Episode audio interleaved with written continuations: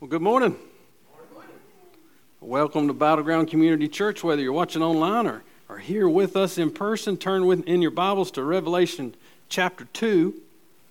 Uh, if you're new with us, if you're ha- watching online, or if you're here, you hadn't been with us, we, we've entered in into an eight week sermon series looking through the seven letters to the churches in Asia Minor. And, and we are looked at Ephesus last week. We're in Smyrna this week, so we're going to be looking at verses 8 to 11. So as you find your place, I would just say a couple of things. If, if you weren't ready to give um, to Lottie Moon this week, it'll be open for, for the rest of the year. So you can just use one of the envelopes that's back there anytime between now and January and just put it in the offering plate and we'll, we will we'll get it to them.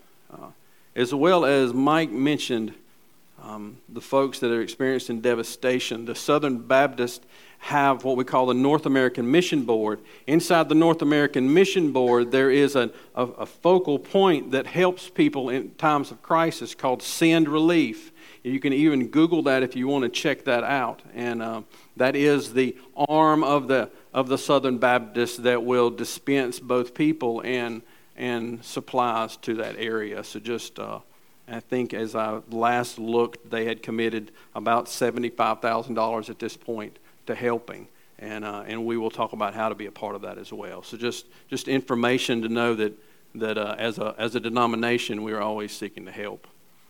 Uh, last week, Ephesus. This week, Smyrna. Uh, John Stott summarized the two messages this way the first mark of a true and living church is love. The second is suffering.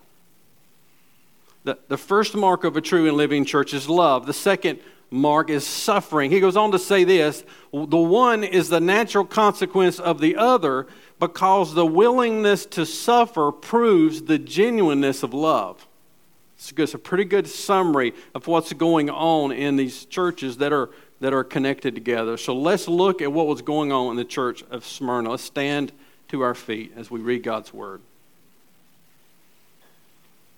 Revelation 2, beginning in verse 8.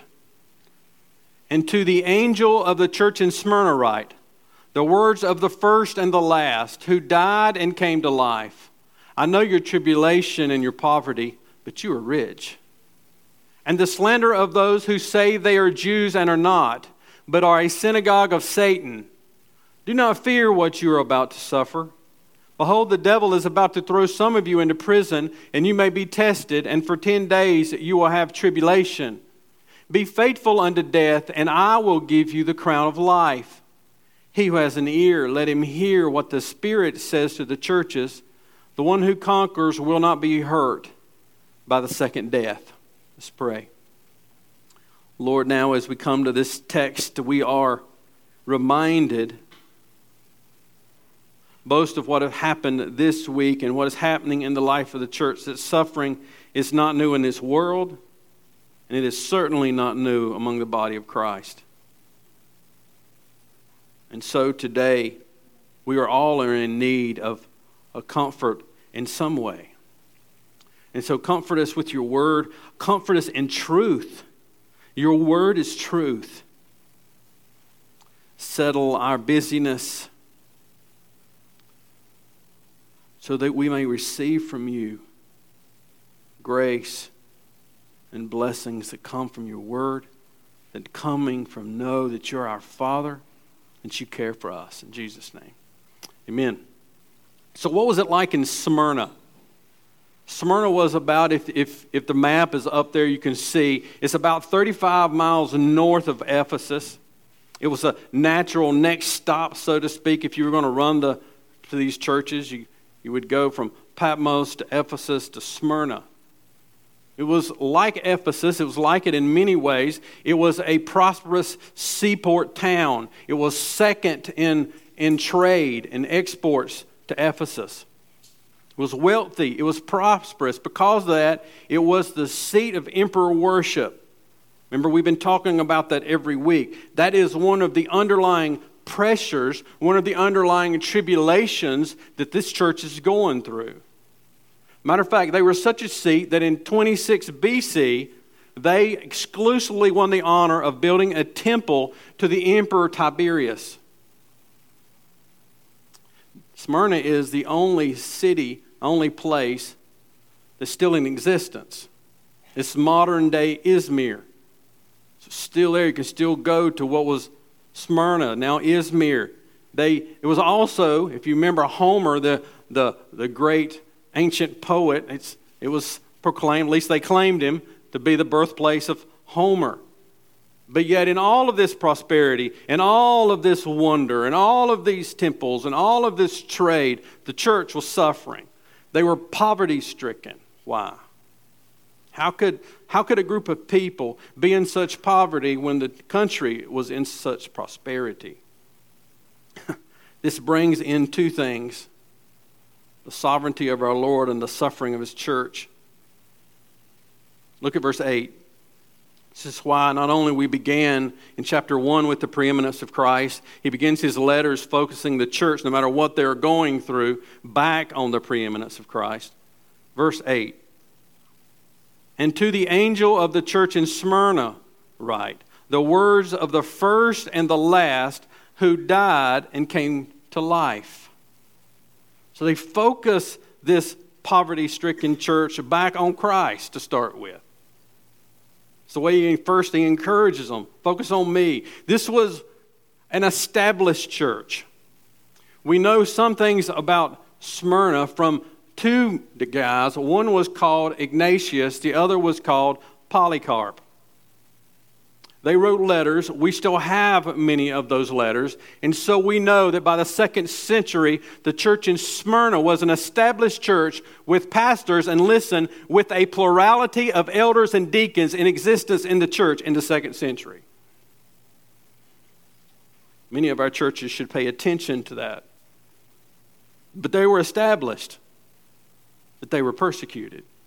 And so, what he does to this established church is recenters their focus back on the one who died but is alive. That's key to understanding not only what we'll get to that their second death can't touch these believers, but there is victory. There is not only victory, but there is reward. So that's what we want to see today. The reality of suffering is real. It's real today. It was real then. There is a nature to this suffering that we want to look at this morning. But there is a promise to the faithful. Main idea, it's in your notes at the top. The Lord attends his church in Smyrna. He sees their suffering and persecution and encourages them to persevere to the end, and they will receive eternal life. First, the reality. Look at verse 9. It says, I know your tribulation and your poverty. Let's just skip that, but you are rich. We'll come back to that.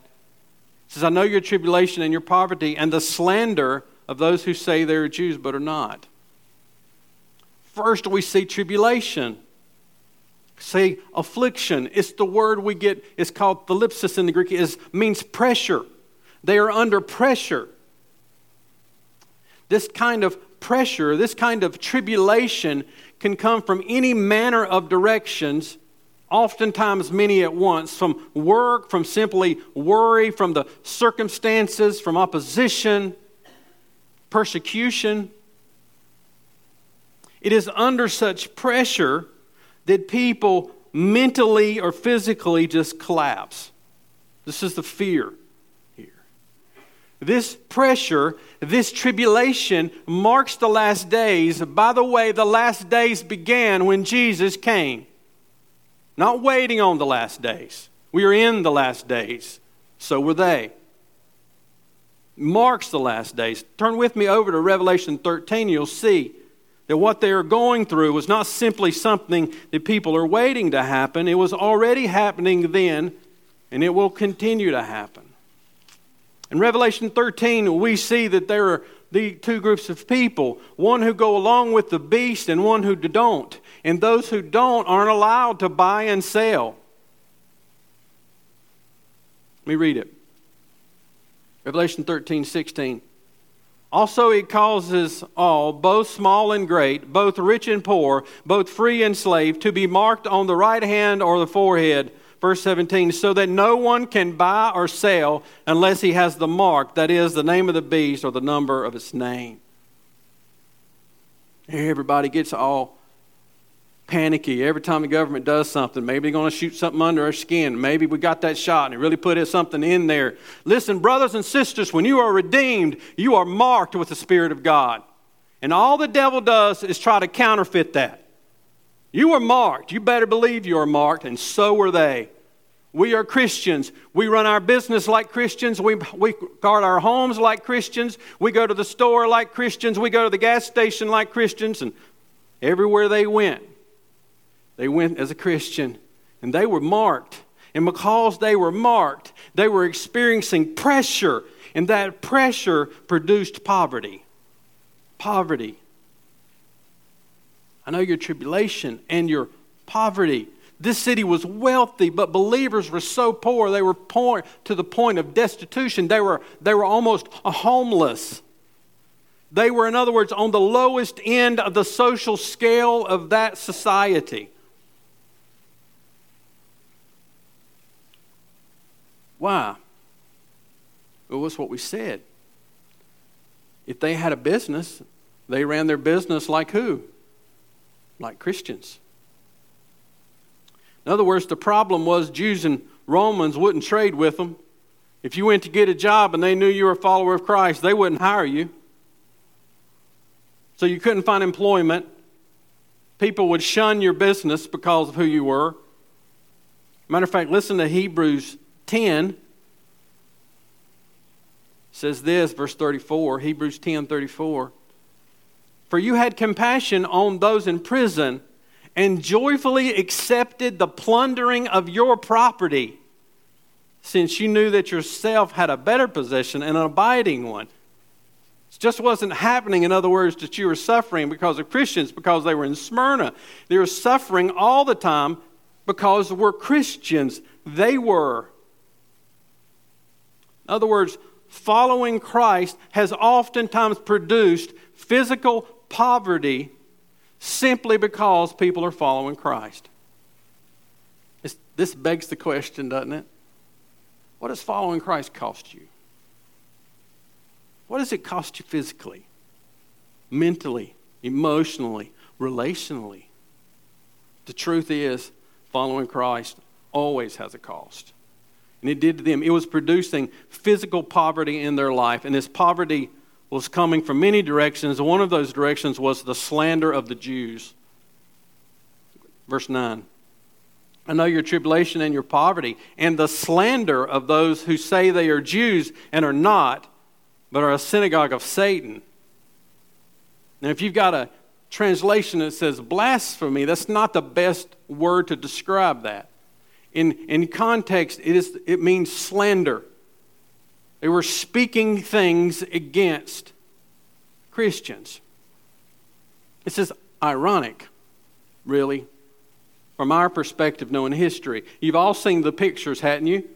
Right before the Holocaust began. What were the Germans doing to the Jewish people? Remember? Remember how they marked their businesses? Then they marked them. Remember how the Jewish people got blamed for everything? Some of it didn't make sense, it didn't matter. They depersonalized them. That's all, by the way, that is historically what happens before genocide happens. It's why they kill babies with no thought. You just depersonalize them. It's oftentimes easy to slaughter somebody when you don't know their name. They biblically marked them. They blamed them. They marked them. They isolated them. And eventually they slaughtered them. Ironically, the Jews were doing this to the believers in that day slandering them. Mention the guy Polycarp. We'll talk about him several times. It's a pastor right pastor there. In the second century, Polycarp refused to renounce his Christian faith. In other words, he refused to swear allegiance to Caesar. And, and people made up of both pagans and Jews got together. Here's what they said. It's very telling. This is the teacher of Asia the father of the Christians, the destroyer of the gods, who teaches many neither to offer sacrifices nor to worship. That truth. We talked about that this morning. The, the, dev, the devil always couches lies in the context of truth. John 8 44 says this Jesus said, You are the father, you are of your father, the devil. he usually says this to religious people, by the way. And your will is to do your father's desire. He was a murderer from the beginning and does not stand in the truth because there is no truth in him. When he lies, he speaks out of his own character. He is a liar and the father of lies. They were being slandered against. How were they responding and how should we respond? Well, the Bible tells us that that there again the preeminence of Christ comes into bear. 1 Peter 2:23 says this, when Jesus was reviled, he did not revile in return. When he suffered, he did not threaten, but continued entrusting himself to him who judges justly. Revelation is about a book that says exactly what Peter was looking forward to is coming a time when the Lord will judge justly. But why? Look at this. Look back at verse 9 again. Oh, why is he saying they say they are Jews? But they are not. Not only are they not Jews, they're a synagogue, a dwelling place of Satan. Wow. Now remember, John's a Jew. He's writing this. Jesus took on flesh, a human nature. And what people group was he born into? So, why were they saying it? Why are these ethnic Jews not Jews? And listen, the Bible is explicit in why this is true. So let's look at Romans 2. Romans 2:28. You need to see this. This is important.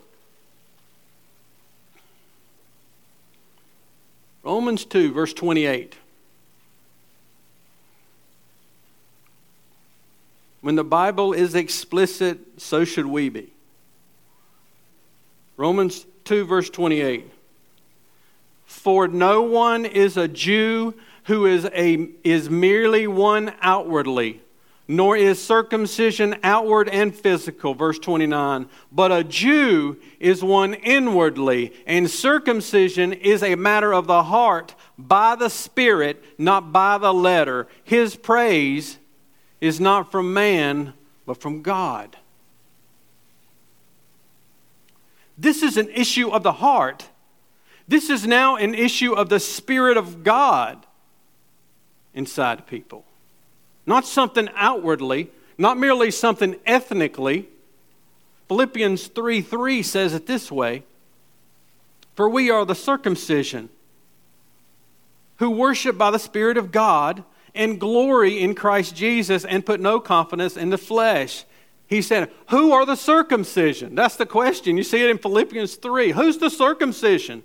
The circumcision of those who worship by the Spirit of God and glory in Jesus Christ and no one else. When Christ came, brothers and sisters, all people, Jew and Gentile, slave and free, must come by way of the cross, or they are not the people of God. This is not replacement theology. This is the fulfillment of what was promised to Abraham, Isaac, and Jacob. We are the people of God, those who come by way of Christ and no one else. Not only that, he, is, he says clear that the Jewish gatherings, Christ is not there. They have rejected him. Not only that, but remember, Christ is in the midst of the church, but where else is the Spirit of God? It's in us. The, the Jewish people, in all their religion, had become not simply not the dwelling place of God, but had become the dwelling place of Satan. This is serious. This brought the reality of suffering into the lives of believers about the nature of that suffering? Well, let's look at verse 10. The nature of suffering. Do not fear what you're about to suffer. Behold, the devil is about to throw some of you in, into prison that you may be tested, and for 10 days you will have tribulation. What is the nature of this suffering? Some of these are obvious, but are important to point out. First, because the church is made up of individuals, we are the church, and yet Jason's living a life, Christina's living a life, Carolyn's living, we're all living a life. We're going through different things in this life because of who we are in Christ. So, in other words, it's personally costly. It's the nature of suffering. If you're not suffering, just hold on, give yourself a week, it's coming. It was prison for them. It was poverty. Death was around the corner. We'll see that next week.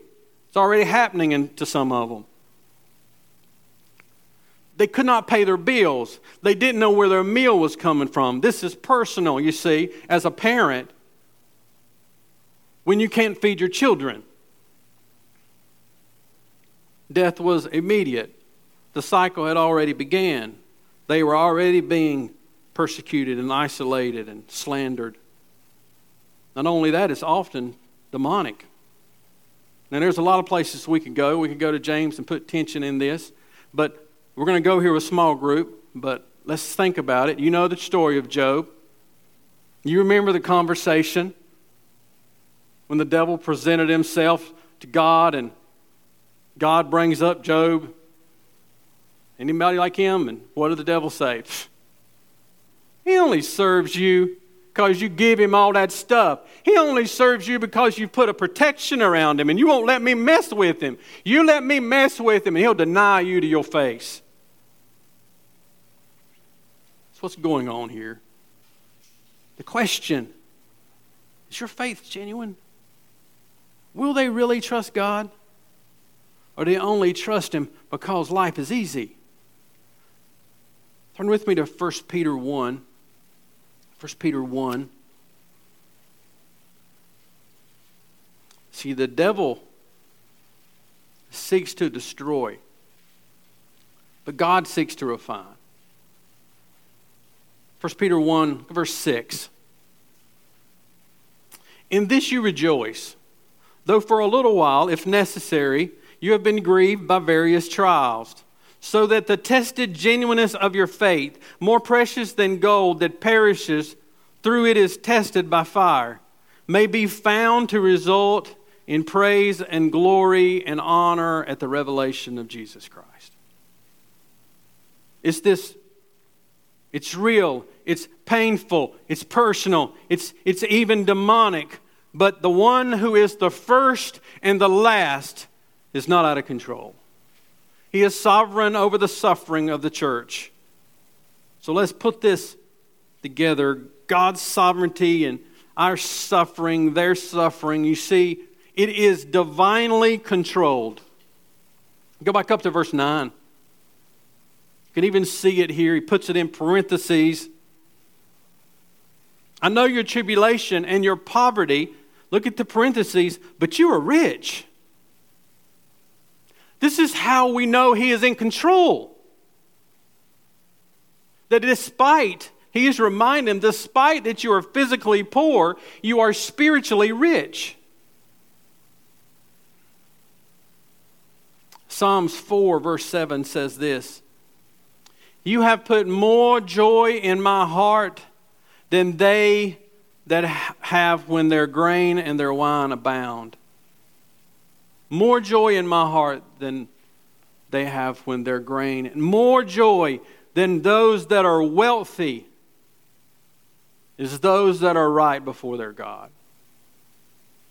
It goes on to say in verse 8, In peace I will both lie down and sleep, for you alone, O Lord, make me dwell in safety. How are you sleeping? How are you sleeping?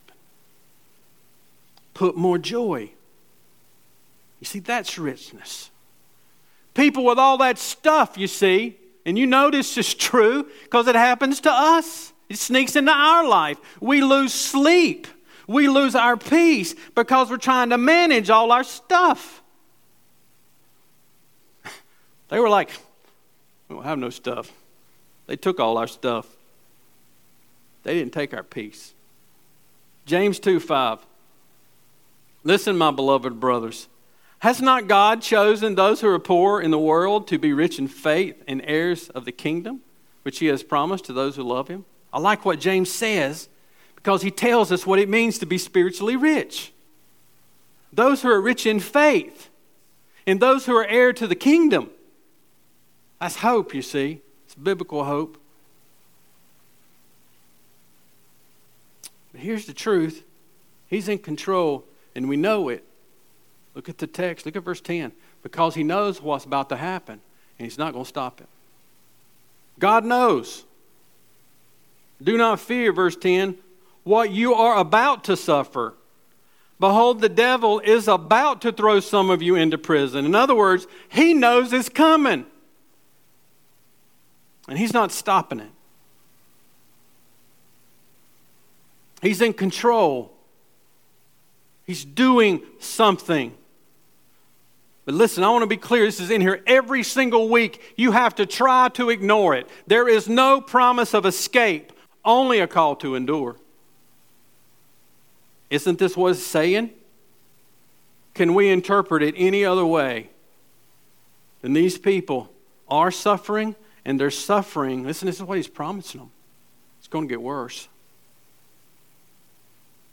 We could say today, He who has an ear, let him hear. It's going to get worse.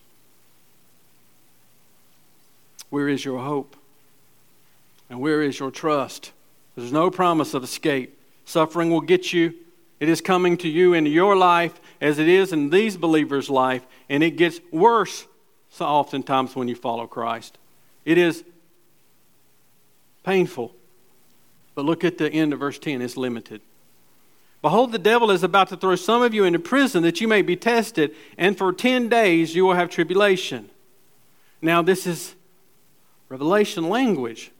Does that mean that when someone gets in, goes to prison, that they can count on they're going to be in prison for exactly 10 days? Not nine days, not 11 days, just 10 days. He says so. Is that what that means? It's not what it means. 10 days is a symbolic number. It means it's short. It means that he's in control of how long the suffering is is temporary. You can refer back to Job. Yes, you can do this, but no, you can't do that.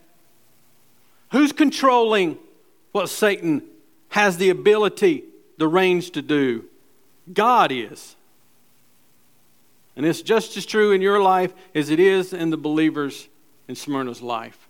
God is in control. The suffering of the church is a present reality, but our sovereign Lord is in control, working both faith and biblical hope.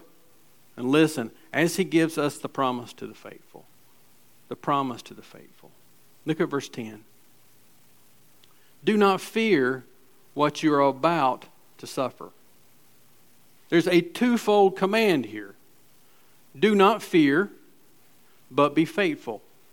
We could say this in the Christian language of what, what it means to live and, and to be like Christ is that Christ gives us things that we must put off and things that we must put on as believers. What he is telling us to put off is fear. There's a lot of places I could go here, but I just want you to focus in with me here that this is an inevitable result, suffering, of being identified with the crucified one. You're being, I'm being identified with one that the world crucified. He's saying, don't fear. They are identifying you with me. Turn with me to John 15. John 15, this wonderful, famous chapter. Look at verse 20. I want you to see there should be in your life a joy of being connected or being identified with Christ. Uh, John 15, verse 20. Remember the word that I said to you a servant is not greater than his master. If they persecuted me, they will what? Also persecute you. If they kept my word, they will also keep yours. Verse 21. But all these things they will do to you on account of my name, because they do not know him who sent me. Suffering is as much a promise in your life as heaven, especially when you begin to follow Christ and live like Christ, you are marked with Christ, you are identified with Christ, they connect you with Christ, and they will not applaud you because of it. That is the consistent testimony of not only God's Word, but of history. Don't be afraid to be marked as a believer and treated like your, your Lord. But be faithful now, don't you wish that the Smyrna believers would have been here at this, at this promise and say, I'm going to pull all of that suffering off of you, and I'm going to. He's not telling them that. There's no correction here. They probably wished he would have. You know, like, hey, Mike, stop doing that, right? That one's easy.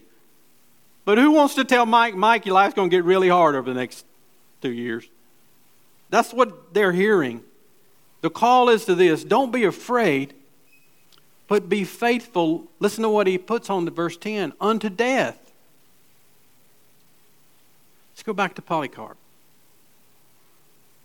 Pastor. Most likely, Polycarp, he died at 86, was most likely a part of the church. Most people think he was a part of the church when John delivered his letter. A young man then. He would, have, he would have at least, no matter the case, he would have been very, very, very familiar with what John wrote in Revelation. We know this both because of what the other church father named Ignatius and he wrote, that these warnings that was coming to him wasn't idle, that they actually came to fruition because in February the 2nd of AD 156, and this book was written probably around 95, AD 156, Polycarp, who was a bishop or a pastor at the time, they came to him. The mob came to take him away to arrest him. And he did not run. What did Polycarp do? Do you know? He invited him into his house, he fed his captors, and then he asked them to let him pray for two hours, which they did. He then began, began his journey back to the city to be tried. And his captors pleaded with him, just sacrifice to the emperor. Who cares whether you believe it or not? What's the big deal, Polycarp? Just throw it into the fire and say something and go about your life. Go back to your church and pastor. What good's it going to do if you do that and then you die? Who's going to pastor your church, Polycarp? He refused.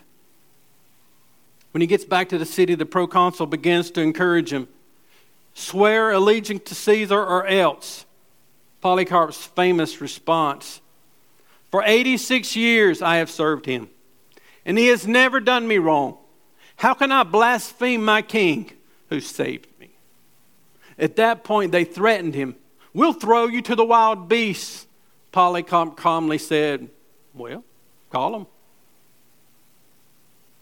They marched him off to the stake to be burned. He asked them, Please don't tie me. I'll stand here. They did. And both Romans and Jews gathered the wood to put around Polycarp. And as they did, this was his prayer O Lord Almighty, the Father of our beloved Son, Jesus Christ, through whom we have come to know you. I thank you for counting me worthy this day and this hour of sharing the cup of Christ among the number of your martyrs. At that, the fire was lit. The wind was blowing that day and blew the wind away from Polycarp, which made his pain more excruciating. His life was eventually ended by a soldier with a sword. Give you a context for the passage now. Do not fear, but be faithful unto death. Polycarp understood that whatever Christ, following Christ, cost you, it is worth it. And it is worth it because of the promise. Look at it, it's connected. Don't fear, be faithful, and I will give you the crown of life. The crown of life is eternal life.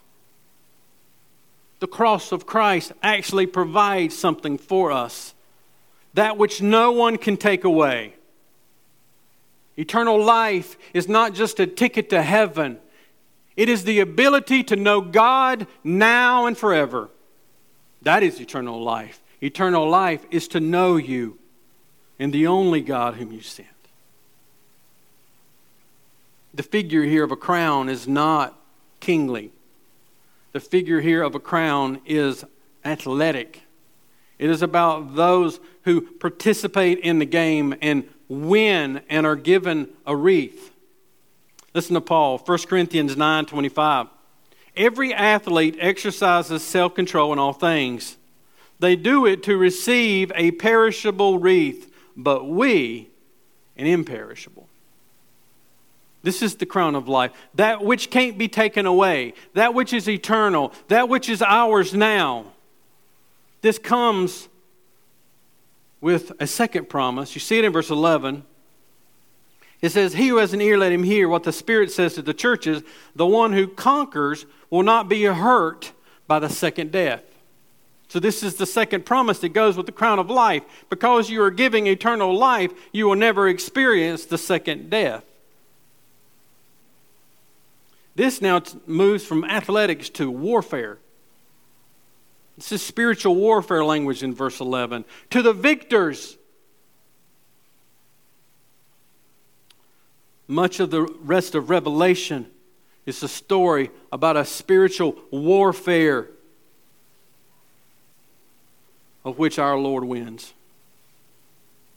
And we, brothers and sisters, are in Him. He is the one who is alive, you see. It is His crown to give. He is the author of life, for He died and now He is alive. Remember verse 8? And that's what He's saying I give you eternal life. Nobody can take it away from you. And because I give you life, you'll never taste the second death. The first death you see is when you physically die. But remember what the Lord says to be absent from the body is to be what? Present with the Lord. Those who experience that will never experience eternal death. our brothers and sisters who have gone on before us, many of your family members, if they are in Christ, they are in what we call the intermediate state. They are with God, enjoying God, they are with life in God, and they're in a chance that they will ever taste the second death because it is the Lord, the risen one, who gave them life to start with. And that's the case for you if you're in Christ. Jesus himself taught it, didn't he? Don't fear those who can kill the body but cannot kill the soul, but rather fear him who can both destroy the soul and the body in hell. He is the God of hell. And he is the one who offers life. 1 Corinthians 15 50. I want you to see this. This promise here is not just, I wish I had more time. We'll look at it again when we come back through. There's, no prom- there's not only a promise of no second death, this is also a promise of a second resurrection. Let's look at it. 1 Corinthians 15 50. It's not in your notes. I added it. I just could not read it. Verse 50. I tell you this, brothers flesh and blood cannot inherit the kingdom of God, nor does perishable inherit the imperishable. Behold, I tell you a mystery. We shall not all sleep, but we shall all be changed in a moment, in the twinkling of an eye, at the last trumpet. For the trumpet will sound, and the dead will be raised imperishable, and we shall be changed. For this perishable body must put on the imperishable, and the mortal body must put on immortality. When the perishable puts on the imperishable, and the mortal puts on immortality, then shall come to pass the saying that is written Death is swallowed up in victory. O death, where is your victory? O death, where is your sting? The sting of death is sin, and the power of sin is the law. But thanks be to God who gives us the victory through Jesus Christ our Lord. Amen. Therefore, you see that? Therefore, my beloved brothers. Be steadfast. Same message in Revelation is here. Be steadfast, immovable, always abounding in the work of God, knowing in the Lord your labor is not in vain. And listen, we can add based off the scripture today, neither is your suffering. Amen. So what today? Are you willing to live by faith and not fear no matter the cost? Are you willing to live by faith and not fear, no matter what it costs you? I cannot promise you that it's not, that it's not going to cost you. I can promise you that it will cost you. But you have heard the promises.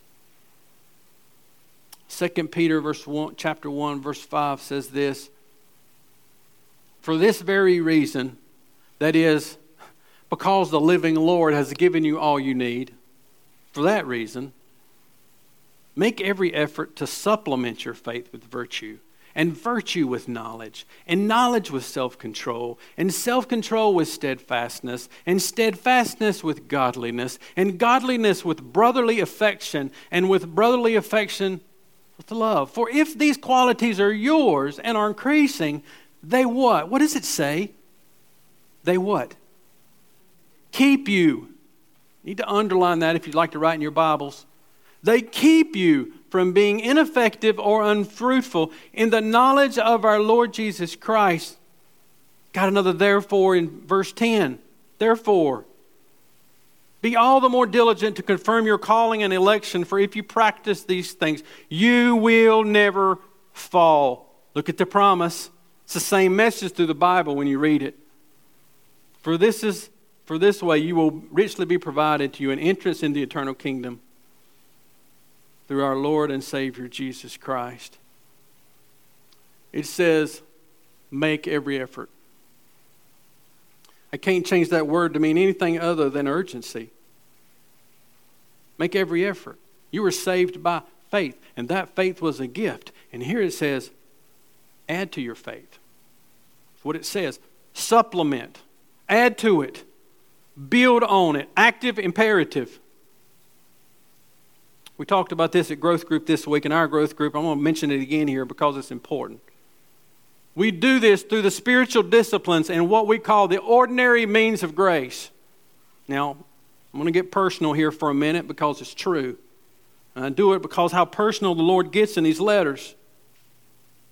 Gathering for weekly worship and prioritizing biblical community is a means of God's grace you neglect at your own peril.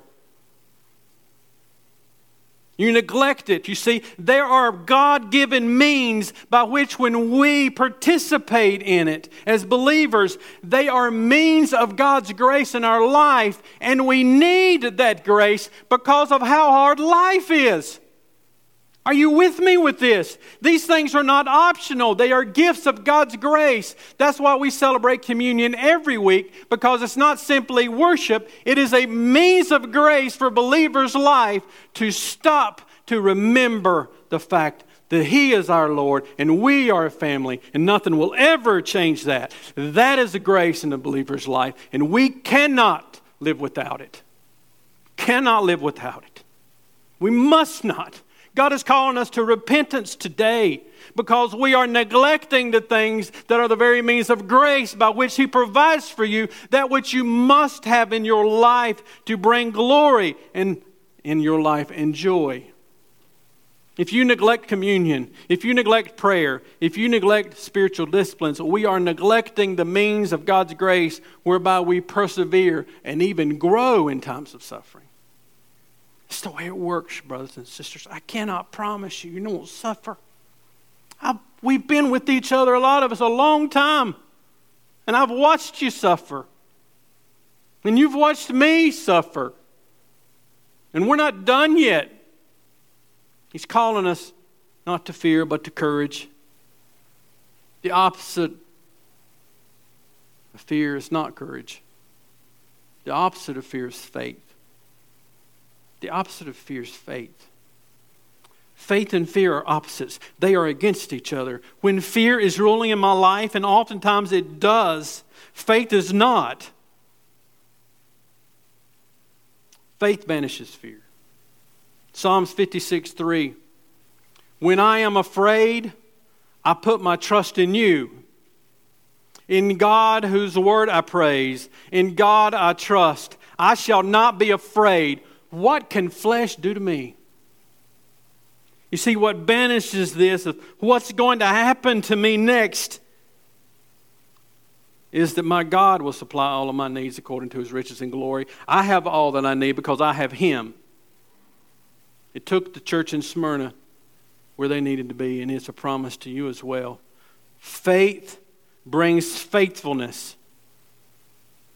And faithfulness pursues God grace at any cost because when they pursue God's grace, they pursue Him.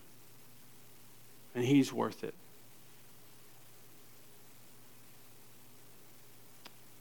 Moses.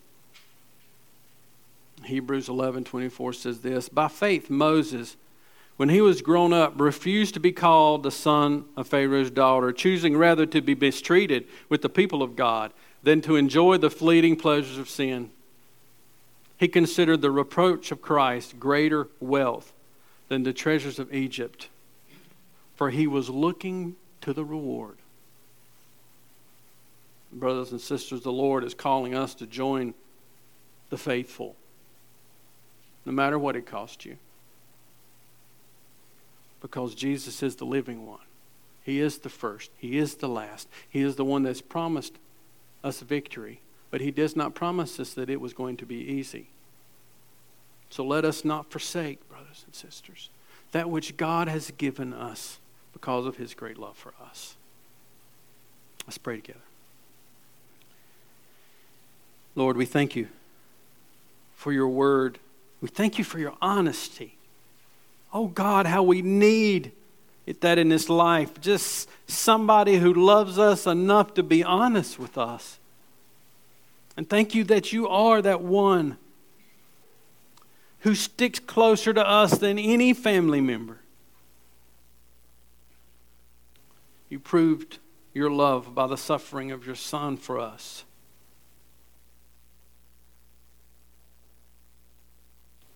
And so, Lord, now we come to this time where we both offer our worship and receive your grace, where we offer our worship and remember that we are saved by grace alone, through faith alone, because of the work of your Son alone.